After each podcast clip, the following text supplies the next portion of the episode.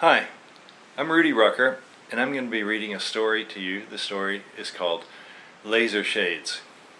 I wrote this story for Robert Shults, who is publishing a book called The Superlative Light. This book will be appearing from Daylight Press. It's expected to come out in the fall of 2014. And Robert is a very interesting photographer. The book contains a number of photographs in black and white that he took of a laser lab in Austin, Texas. If you want to know more about me, my website is rudy at rudyrucker.com. By the way, in the place where I'm reading this, it's a very windy day. So if you hear some faint hissing in the background coming and going, that's the spooky wind. So here we go. Let's start Laser Shades. Adrian was entranced by Carla. She'd hooked him fast, and she was reeling him in, smiling with parted lips and nodding her head in rhythm to the cadences of his speech. Jack, off to one side, wasn't really listening to the words. No, he was reviewing tonight's plan. Step one, bump into Adrian. Step two, get into the laser lab. Step three, this was a nice club on Austin's merry 6th Street, out towards the dark end of the spectrum, the Scales Fall. They featured Yowley music here, one of Adrian's hobbies. He talked about the Scales Fall all the time, which was how Jack had known they'd find him here. Tonight, a hairy guy was playing a beam guitar, which was like a steel guitar, but with sensitive light rays in place of the strings. The man wore his hair a hundred percent over his face, like a cartoon hermit, and the only skin you could see was the tip of his nose. A happy nose. The beam guitar had a mellow, ethereal tone, sounding like one of those old time gizmos, theremins. A woman was singing along, kind of a Russian steppes sound, her voice dank and husky, reminding Jack, as so many things did, of his dead wife Yulia. Yesterday it had been six months, a prion infection from her lab. Horrible. Did you hear what Adrian said, Jack? Carla was looking at him brightly, humoring him. Uh, no, said Jack. I'm lost in the music. A jellyfish. He made wiggly motions with his arms, managing to knock over one of their empty Shiner beer bottles. It bounced off the floor, unbreakable nanocrystal. Vintage slime fabber move, said Adrian, laughing at Jack. He was a tidy man with chiseled features. Slime fabbing, slime fabbing is king, said Carla, sticking up for Jack. Forget about brittle, thuddy machines. Jack cultures a wad of fab slime. He sings to it, and it makes what you need, like the way a peach makes a pit. I know all about that, said Adrian. Jack Fab's components for my group at the Yottawatt Laser Lab. I'm a plasma ultra optics tech, right? Jack here is the only slime fabber in Austin who can make mirrored surfaces. You've known him for a while, huh, Carla? Have you ever heard him singing to his slime? Carla giggled and nodded. Kind of rank, she said. All burbly and wet, but maybe a little magical, too. Truth be told, Carla had once had a crush on Jack. She'd been Yulia's research assistant, and with Yulia out of the picture, Carla had half expected to take her place. But nothing was happening along those lines, and Jack was getting ever stranger. Carla was about done with Jack. As a farewell, she let him rope her into helping him with this insane last ditch scheme he was running tonight. Not that Carla even remotely expected it to work, because if it did, but never mind that. I enjoy my work, said Jack evenly. How's your project going, Adrian? Got those pocket stars happening yet? Pocket stars, said Carla, playing dumb, as if Jack hadn't been steadily talking about this stuff for the last month. What a beautiful name. Did you coin it, Adrian? Adrian would have liked to say yes, but he couldn't. This guy, he said, jerking his thumb at Jack. Good with words. I was going to call them femtoscale fusion reactors. You'll use them like batteries, see? The technology of batteries is a millstone, a bottleneck, hopelessly stalled. Pocket stars will disrupt the paradigms. What about hard radiation? asked Carla. Not a showstopper, said Adrian. That's the part I'm working on. matter of fact. Mirror mazes around our little suns, phase shift cancellations, troughs and crests, optical wizardry. That's where Jack's components come in. How's the latest upgrade working out? asked Jack in a studiously neutral tone. Spectacular, said Adrian. We're past the point of inflection, guy. Up onto the gigabuck slope of the growth curve. One more round of funding and my room can productize. He lowered his voice. The latest prototypes, they shed megawatts like dogs losing hair. I've even sold some power to the lab. In the right matrix, one of these pocket stars could last indefinitely. Can I see one? asked Carla. Pretty please. Well, I wouldn't be authorized to take you into the lab, said Adrian. It's Class 7 secure. Oh, it's Saturday night, said Carla. Nobody's going to be there, and I'll show you one of my secrets if you'll play. She smiled, working her charm. Two secrets, maybe. She drew a little box from her purse, all angled, darkly gleaming, cupping it in the palm of her hand. The first secret is that Jack Slime fabbed something off a sample from my lab. Wouldn't you love to know what it is? Maybe, said Adrian, not all that interested. What's the second secret? Silently, Carla mimed a juicy kiss. Carla is a postdoc in the mitochondrial genomics group here, said Jack, before Adrian could properly respond, specializing in the Golgi apparatus. She was working with Yulia right up to the end. She even found the fix to neutralize the prion that killed Yulia. Saved the others in the lab. They called her a hero. Soft, wet science, Carla told Adrian, her voice a tiger's purr. Not like those Yottawatt laser beam swords you boys play with. Not like your pocket pool hydrogen bombs. Genomics is the only femtotech that matters. A cornucopia from the living mother of life. The living mother of life, huh? said Adrian with a crooked grin. Does that have anything to do with your second secret? Everything, said Carla. Dim things matter, Carl, Adrian, not just bright things. She was hefting the dark little container in her hand. It had sides like pentagons. Take us into the laser lab, and this little stash box opens like a clam. You'll be flabbergasted. Say yes, Adrian urged Adrian, his voice very intense. You know I've been putting in an extra effort for you, and you've only let me into the lab that one time when you hired me. I need feedback if I'm going to keep working for you. Don't worry about Carla. I know all about her. A touch of ice in his voice. Carla is single? asked Adrian, rudely direct. Not your girlfriend?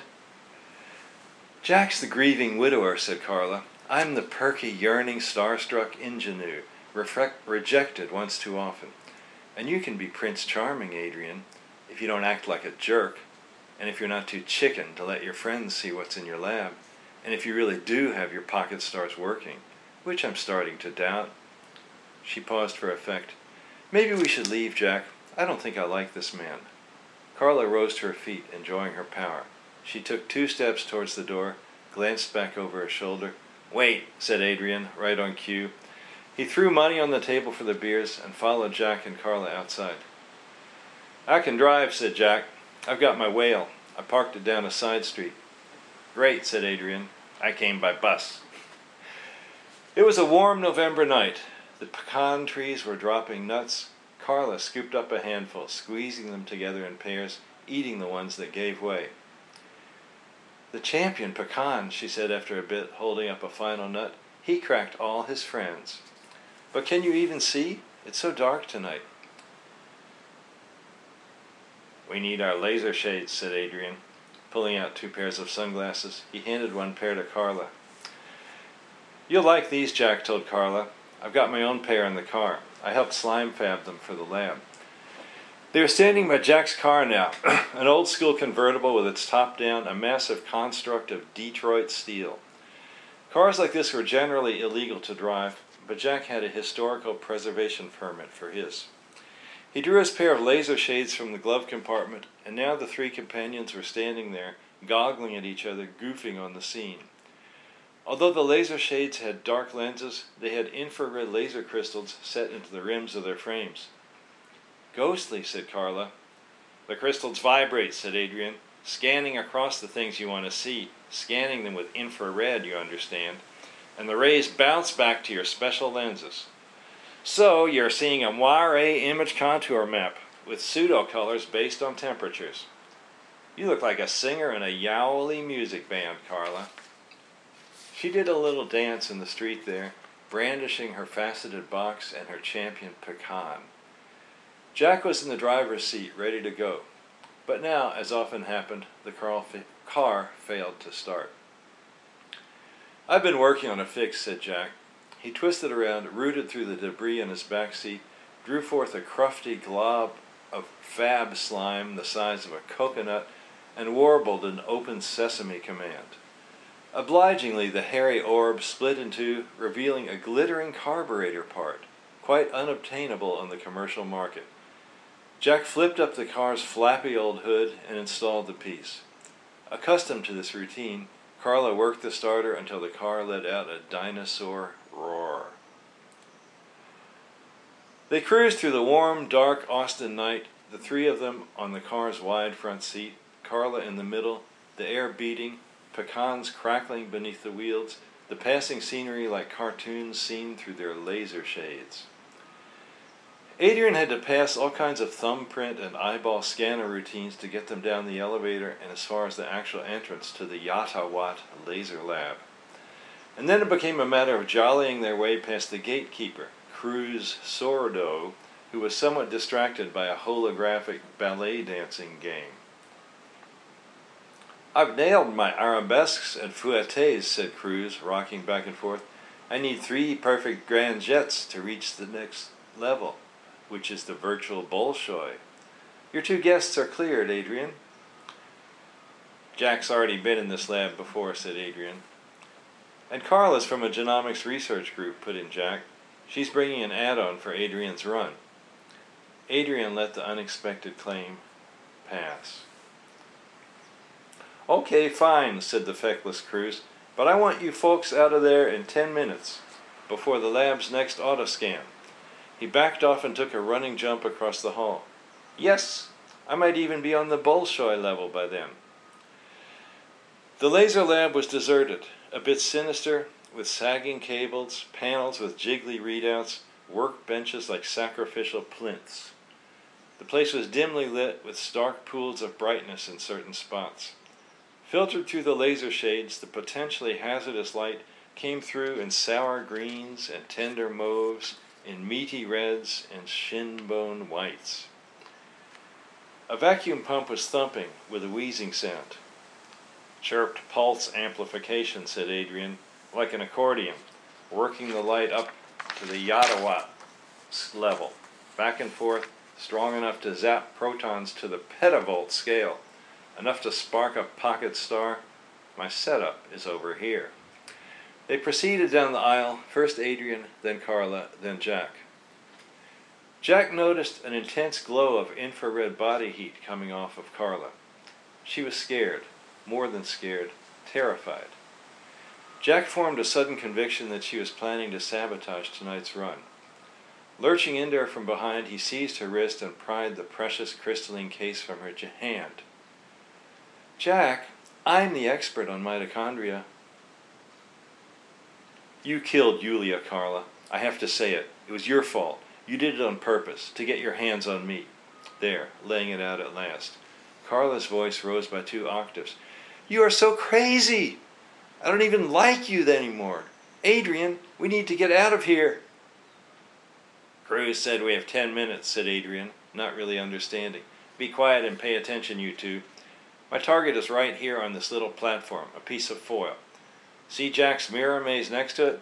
The laser pulse is going to make a pocket star, and then a magnetohydrodynamic vortex pulls it into the maze. Keep back. The pulse is coming in ten seconds. Jack shouldered past them, holding out his faceted box. He flipped a dark pink object onto the workbench. It was a fab slime woven matrix for Yulia's mitochondria. Jack was singing, his voice liquid and weird. The magic bean was twitching like a pet. The Yottawatt laser beam drilled into the fleshy lump. The pulse was lasting much, much longer than usual, as if the biotech lump were impossibly sending signals up the beam to its source, jamming all the switches to on. One, then two little stars bloomed within the shuddering beam. Though scorched and smoking, it held its shape. Jack hadn't stopped singing. Adrian and Carla were backing away. Fueled by the Yottawatt beam and by the two pocket stars, the Yulia lump grew larger, taking form, extending arms, legs, and head, channeling energy like a babe at breast. The thumping of the hidden vacuum pump had risen to a wild tattoo, and now came an explosion. The laser beam winked out. Somewhere in the lab, an alarm horn was hooting. Perversely, idiotically, a set of ceiling sprinklers kicked on, raining down upon the scene. Jagged sparks, swirls of smoke, shattering glassware. The remaining lights cut out. Footsteps rushed to the lab door, Adrian and Carla escaping. In the soft dark, wearing his laser shades, Jack could still see a little bit. Yulia was sitting up, reborn, smiling at him. And now she opened her eyes.